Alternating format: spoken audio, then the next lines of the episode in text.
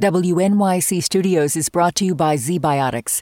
Seize the day after a night of drinks with ZBiotics pre alcohol probiotic drink. ZBiotics was invented by PhD scientists to break down the byproduct of alcohol, which is most responsible for making you feel crummy the next day. Drink ZBiotics before your first drink, drink responsibly, and you'll wake up refreshed and ready to take on the day. Try it for yourself at zbiotics.com slash WNYC and get 15% off your first order when you use WNYC at checkout. That's zbiotics.com slash WNYC and use the code WNYC at checkout for 15% off. Listener supported. WNYC Studios.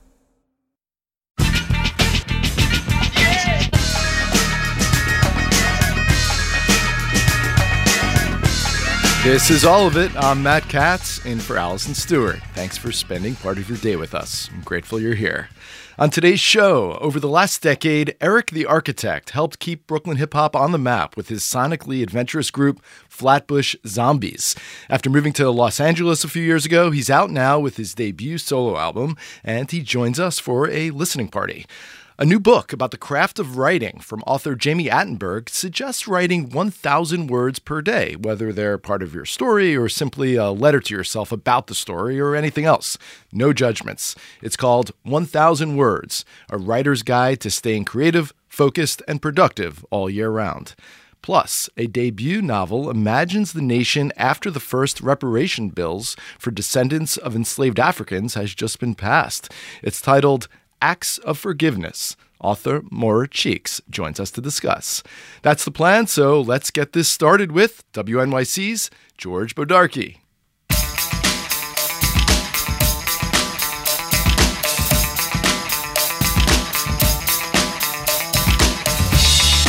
One of the things that I love about radio is that it lets you hear people's voices in their own words. And what's specifically wonderful about local radio is you get to hear the voices of your neighbors in your community and maybe that community a mile away where you've never been. And that's why today we wanted to lift up the work of our community partnerships desk here at WNYC. Uh, during Morning Edition and All Things Considered, they bring you stories from across the five boroughs into the suburbs. The desk is headed by George Bodarky, who joins me right now in the studio. He's always looking for suggestions, so we'll be taking your calls this hour. And George, welcome to all of it. Hey, Matt, how are you? Doing great. You did not have a long way to commute. Your desk is literally the closest desk to the All of It studio. I have a front row view every day of all of it. Yes. Very good. So tell us what you're doing at this, that desk. Tell us what the community partnership desk is. Yeah, so the desk is really committed to building relationships and understanding the diverse needs and interests of the region's communities. We do that through various projects and initiatives. We just launched a project called Suds and Civics. Now, in this project, we're spending time in laundromats across the New York metro area to find out what people want to know about the upcoming 2024 election and what issues they want to see the candidates address. So, Matt, if you need a load done, I'm your guy. Great. But really, at the core of it, we strive to amplify voices within our neighborhoods. We have another project that I call Our City, Our Stories. And in that project, we're out on the streets with a nonprofit organization, Street Lab. We literally set up tables on the street in neighborhoods across the five boroughs and simply ask people to share a story. Hmm. Like, what's your story? We all have stories, and we've heard so many great ones. We've heard stories about people overcoming challenges, things like drug addiction to rebuild their lives, or people who decided to start a baking business during COVID, and so many stories of neighborhood pride. Yeah. People who just feel so much love for their neighborhoods and the people and the places in their neighborhoods. You know, Matt, there are stories in every subway car, in every bodega, at every bus stop. And the more we hear each other's stories, the more we grow as individuals, and perhaps we understand a little bit more that we may all be more alike than we think. Sure. And there's so much diversity in the city, and I think it's really, really important. And we strive to make sure that we're reflecting that diversity in the voices from our neighborhoods, but at the same time, reflecting our similarities and what connects us as people. That, that is absolutely it's so cool. It's such a great concept, such a such cool ideas in terms of like where you go. About the laundromats. How did you come to that? Why laundromats? Yeah, so a number of years ago, I did a story about a artist who was doing ESL classes at a laundromat in Washington Heights. Okay. And I saw how people were so engaged. And first of all, people have time between washing and folding clothes, right? Right, You're just yeah. sitting there waiting and staring at the machine spinning around. So why not do something productive? So that was tucked away in the back of my mind for a long time because I saw how well the laundromat served as a place to engage, right? Mm-hmm. To build people up, to talk with each other. So I thought, you know, why not turn the laundromat into a place of civic dialogue, right? Where there's a lot to talk about coming up with the election and in general every day with issues that are impacting our lives and our quality of life and things that happen in our neighborhood. So yeah, why not use the laundromat to do that? And it's been really fantastic. I've been to a number of laundromats. I was on Staten Island at Star Laundromat on Sunday for a, a couple of hours and such a great diversity of opinions and it's really, you know, interesting to see how those that diversity changes from neighborhood to neighborhood and what matters most and hmm. also the conversations that build. You know, I was in a laundromat in Astoria and I was talking to one man who was 65 years old and he never voted in his life. Hmm. And he said, you know what?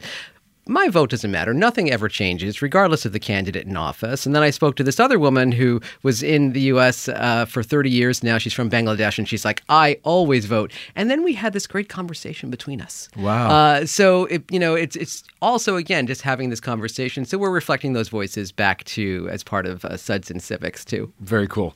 Listeners, we'd like to know your neighborhood gems. Uh, is there a place in your community that serves as an oasis, whether it's a laundromat or anything else? Uh, what's a place that you take pride in? What's something that serves the community?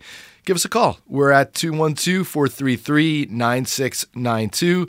212 433 WNYC. You can also text us at that number, or you can reach us on Twitter, Instagram at all of it WNYC.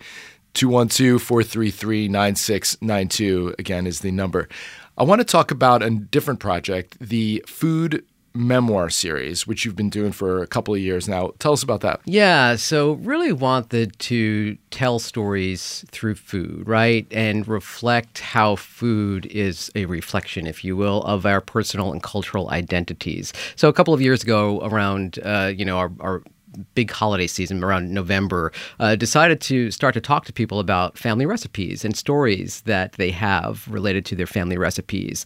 And people have shared so many amazing stories with really a common thread. Food helps to bond us together, right? Food helps us to have lasting memories. Food brings us so much comfort. Just the taste of a dish that we made in the kitchen when we were five years old with our grandmothers brings back this flood of memories. Yes. And also, there, you know, regardless of your cultural background or the dish, we all have those memories Right. and we all can relate to them. And I also say, you know, it's been, it was wonderful for me because many of these interviews, I met people in their homes, in their kitchens, and they were so giving and wonderful. And I gained like 10 pounds doing the great. Food Memoir Project. But really, you know, when you, when you hear these stories, they're just so personal, but at the same time, we can all relate to them. Sure. Because we all connect and, again, grow memories through food. Let's hear from one of the people you spoke to as part of the Food Memoir series. Here's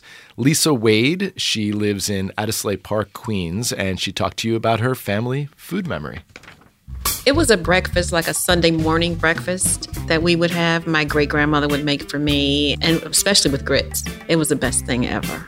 We're from Tennessee, North Carolina, and South Carolina. So I share that love of rice. what floods back for me, that memory, is me sitting in our dining room on a Sunday before church. So she made it very early and gobbling it up and just thinking about how good it is because it's usually very crispy and I like the crispiness of the salmon cakes. My great grandmother died when I was 11, no, no, 15. And she was particular about not sharing the recipe with me because she was a cook and she wanted me to get an education. And she did not want me to cook in someone else's kitchen for a living. So it's like a double edged sword for me because I don't have a recipe, so I just have to remember enough to make it. I love that memory, George, because she's remembering the the details as she's Yeah. telling you the story. Yeah. Even the process of talking about it helps to bring people's memories back and helps people to understand how they connect with one another and their past. It's it's wonderful. The this was also part of the the Queens Memory Project. This particular conversation. Yeah, so uh, the Queens Memory Project is a great project that works to preserve stories and ph- photographs uh, of life in Queens. And they have their own project where they're capturing stories around recipes and even putting out cookbooks based on the those recipes. So we talked and we said, you know what, let's work together. So uh, I've set up shop at some of their events, put my little story booth out, and invited people over to share stories about recipes. In fact, uh, Lisa, I met at one of those events in Addisleigh Park. So, uh, you know, great opportunity to connect, and we're doing also great work in preserving these stories for uh, future generations. And this uh, this month, February, as part of Black History Month, you talked to people about black-owned bookstores. Uh, what what made you choose that particular topic? Well, first of all, I love a good bookstore. So any excuse to go to a good bookstore is reason enough for me. But the independent bookstore scene also isn't what it used to be, but we still have these really fantastic neighborhood gems. But beyond that, Matt, there is a lot of history here, right? The country's first black owned bookstore was established nearly 200 years ago in Manhattan. And it served as a space for African Americans who were denied access to the city's public libraries. It was founded by uh, publisher David Ruggles back in 1834, 1 Cortlandt Street. And he was a black abolitionist, a writer, a publisher who played a lead role in the early network that would become the Underground Railroad. And today, many black owned bookstores continue a tradition of being more than just purveyors of books. And we have some great ones in the New York metropolitan region, including one in central Harlem. I met uh, a wonderful, wonderful woman. Her name is Dawn Harris Martine. She's in her mid 80s now. And she started what wasn't a bookstore back in 1999. It was something else. I'll let her share it in her own words. But she saw a need in her neighborhood and she acted on it. I opened Grandma's Place in 1999. There was a vacant building right next door to my house, and I did not want a laundromat or a restaurant in there. So I decided, what did this community need? And I said it needed a literacy center to teach parents and children to read. I was going to name it the Kindred Literacy Center. And my seven year old granddaughter said, No, Grandma, it's your place. It should be named Grandma's Place. Yeah, so Matt, that literacy center over time, it's an interesting story because she was a school teacher at the time, working full time as a school teacher, and she would open the literacy center at three o'clock in the afternoon after work. And over time, it's New York City, the rent went up, and she said, you know, I want to keep this place, but I also need to pay the rent. So she turned it into a bookstore with about 20,000, 25,000 volumes of books that she had in her home. And it didn't do so well. It wasn't doing so well. So then she said, you know what? I'm going to put some educational children's books and toys in here.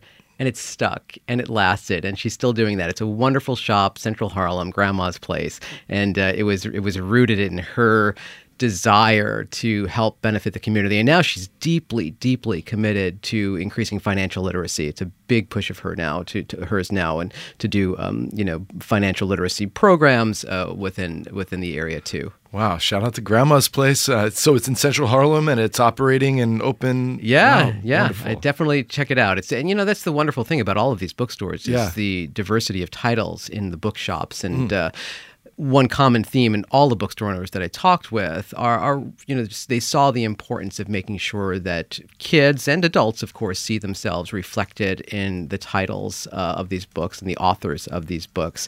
You know, and I went to Source of Knowledge bookstore in Newark, New Jersey, which is now one of my also new favorite bookstores. I have some; they're all my favorite.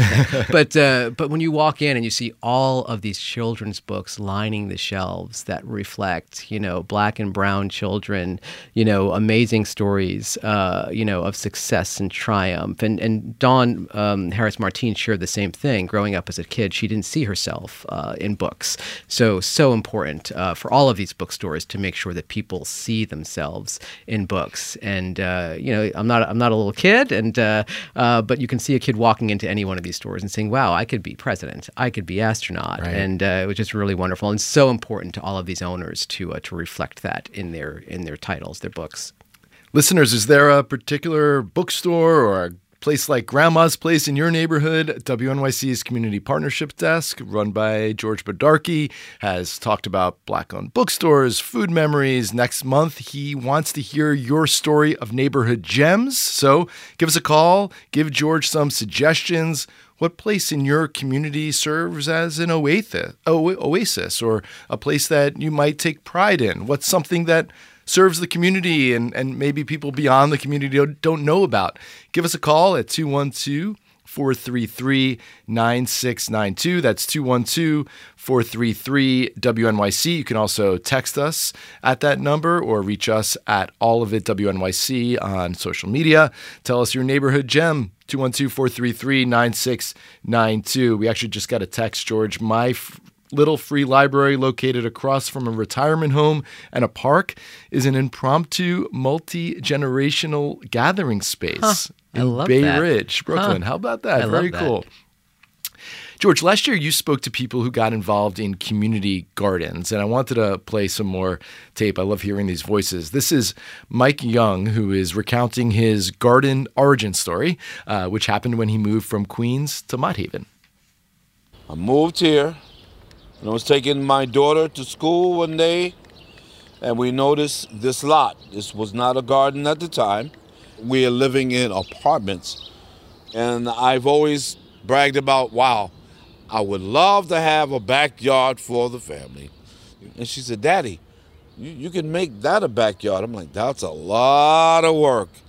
And at that time, it was old car parts here, old refrigerator parts. They made it a dumping ground, you know? Until one day I saw a cute little old lady, Miss Ollie.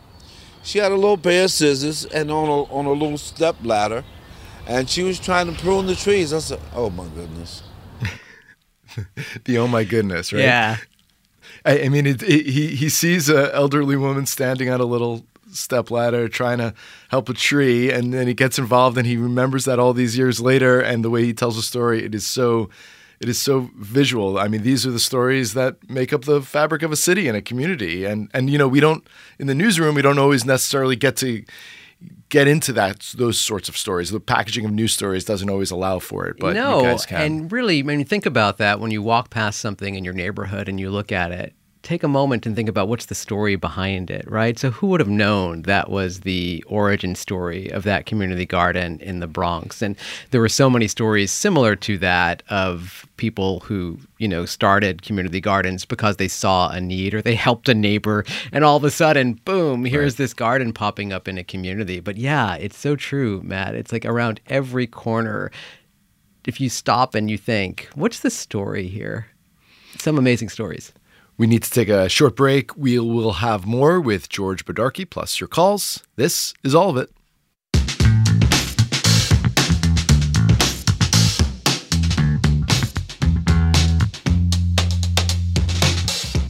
You're listening to all of it. I'm Matt Katz, filling in for Allison Stewart, and we're talking with George Bodarky from WNYC's Community Partnerships Desk and the work that George and his team do going out into the community, talking to folks about their memories and their neighborhoods and their communities.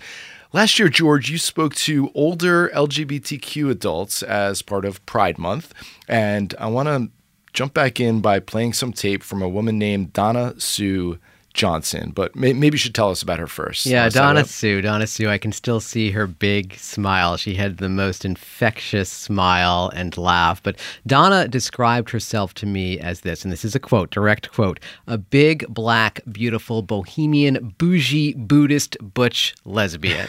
so I think that tells you a lot about Donna Sue's character mm-hmm. and who she is. And she's an outspoken woman, a wonderful woman. She came out when she was in the military, and she found a lot of solace in in reading when she was younger. But overall, she was just a blast to talk with. I remember seeing dykes on bikes, and I remember calling my grandmother and I said, Wow, Mama Dot, we called her Mama Dot. I said, Wow, Mama Dot, I can't wait to get a motorcycle. She said, We don't have no dykes on bikes in this family. I said, Mama Dot, how do you know about dykes on bikes? She said, I watch Phil Donahue. What a magnificent epiphany of blissful pleasures to be able to understand and embrace who I am as a black lesbian who is aging with grace, aging in place, and aging intelligently. not all of my cohorts are able to do so. That was Donna Sue Johnson. She sounds fantastic. Um, George, I want to go to the phone lines and get some suggestions for neighborhoods for you to go to and hear some more stories like from and meet more people like Donna Sue. So let's go to actually, appropriately enough, Sue from Manhattan. Hi there, Sue. Hello. Hi. Um, I um, um, my daughter recommended a um, a cafe to visit, and um, it's called the Art Box Cafe. It was originally going to be called R Box, and then she changed it to Art Box, so it's spelled O U R T, and it's at twenty one forty four Fifth Avenue, which is halfway between on the west side of the street, halfway between uh, 132nd and 133rd, uh, 132nd and 131st in Harlem, and uh, right up from the National Black Theater where they're renovating. Um, uh, it's owned by a woman named Lydia, and uh, Lydia runs a small cafe. But originally, and it's a wonderful cafe, and she makes wonderful, wonderful banana puddings, and it's really a welcoming space for. Um, uh, she has a small garden in the back, so it can be an event space when the weather is warm. Um, and I really recommend going there as a cafe. But it was originally the Gumby Book Studio. Alexander Gumby, um, um, who lived from 1885 to 1961, opened the cafe. And you can look it up if you look up Alexander Gumby, G U M B Y. Um, it's it's really quite interesting. For five or six years, he had this Gumby Book Studio, and there's a plaque on the wall. It's not it's not a museum. It's now a cafe.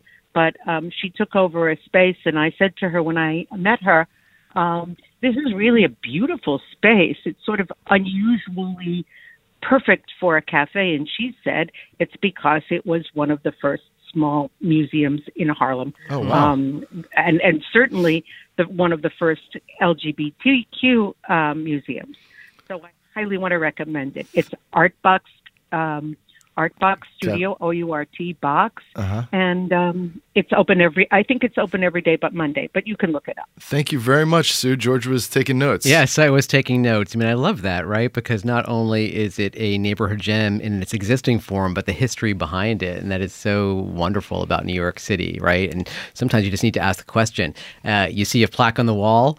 What's Right. that plaque? What's that about? You know, I once found this story, and I and I did a story about it because I was in a diner in Park Slope, Brooklyn, and I saw a photo on the wall of a plane that had, you know, it was, it was a crashed plane. I'm like, where was that? There was like that was right out here, and I'm hmm. like, when was that? I think it was. I want to say, don't quote me, but it might have Yeah. been like in the 60s, and I had no Wow. idea. But there was like a whole story behind that, and people who still lived in the neighborhood who remembered that. You know, so this is uh, this is wonderful. Took notes. Uh, thank you. Beautiful. All right, let's go from and thank you, Sue. Let's go from Manhattan to uh, Brooklyn. Zakia, are you there?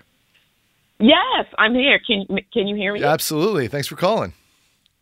Thank you for having me. I just wanted to give a shout out to the Free Black Women's Library.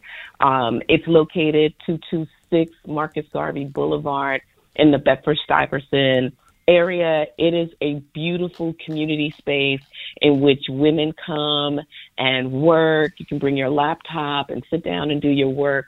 The phenomenal thing about this space is that all of the books in the space are written by black women authors.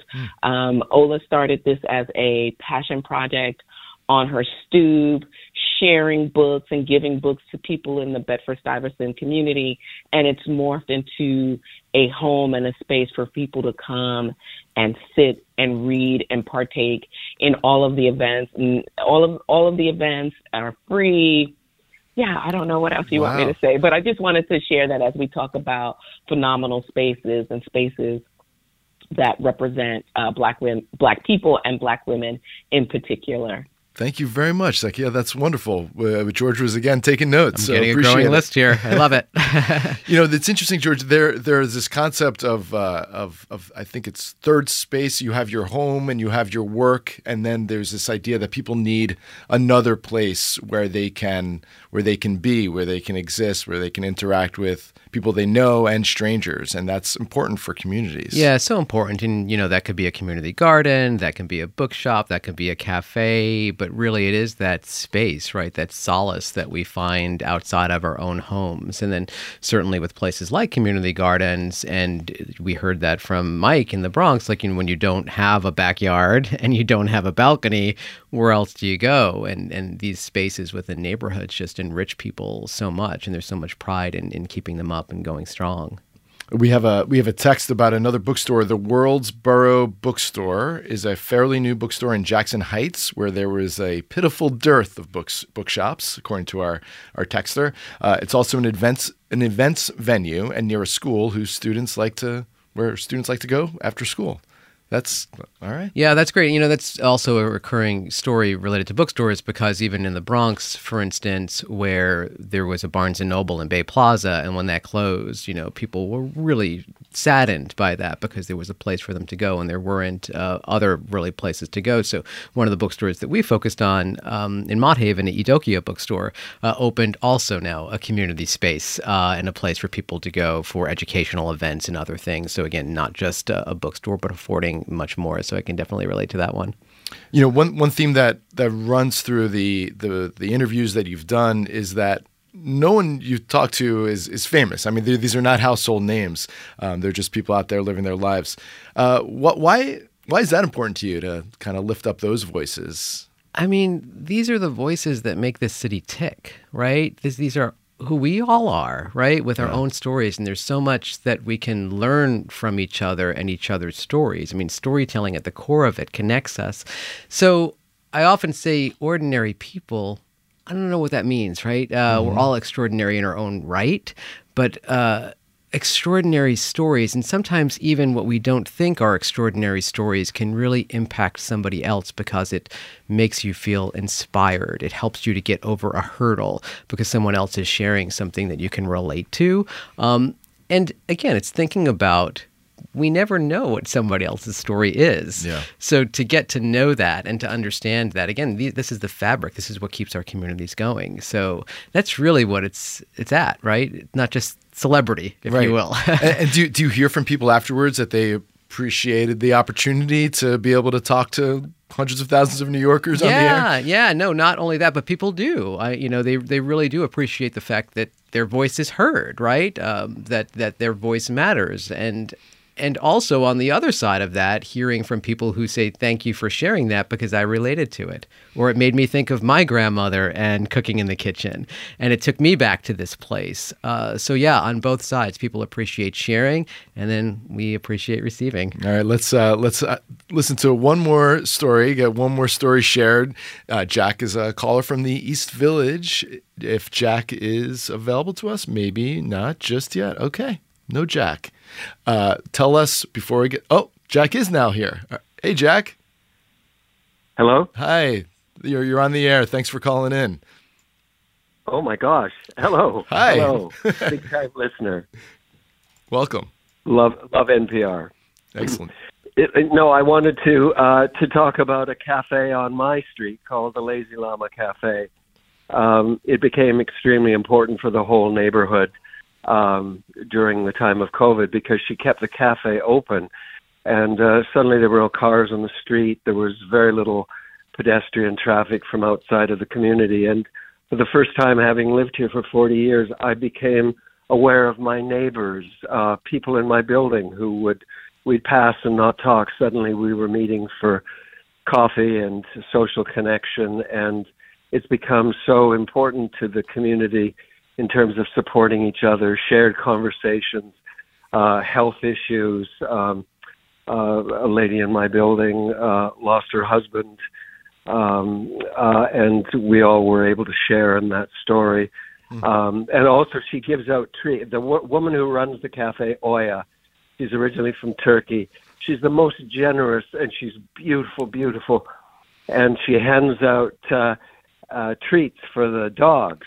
Hmm. So you can see the dogs pulling on the leashes down the street, aiming for the cafe, oh. and p- pulls them in. And but it's it's made such a difference to our neighborhood being able to talk about neighborhood issues, being able to take care of ourselves, um, have that space, checking out for each other, yeah. and uh, I have a great idea for a television series. I don't know if you know a, sh- a show called Coronation Street.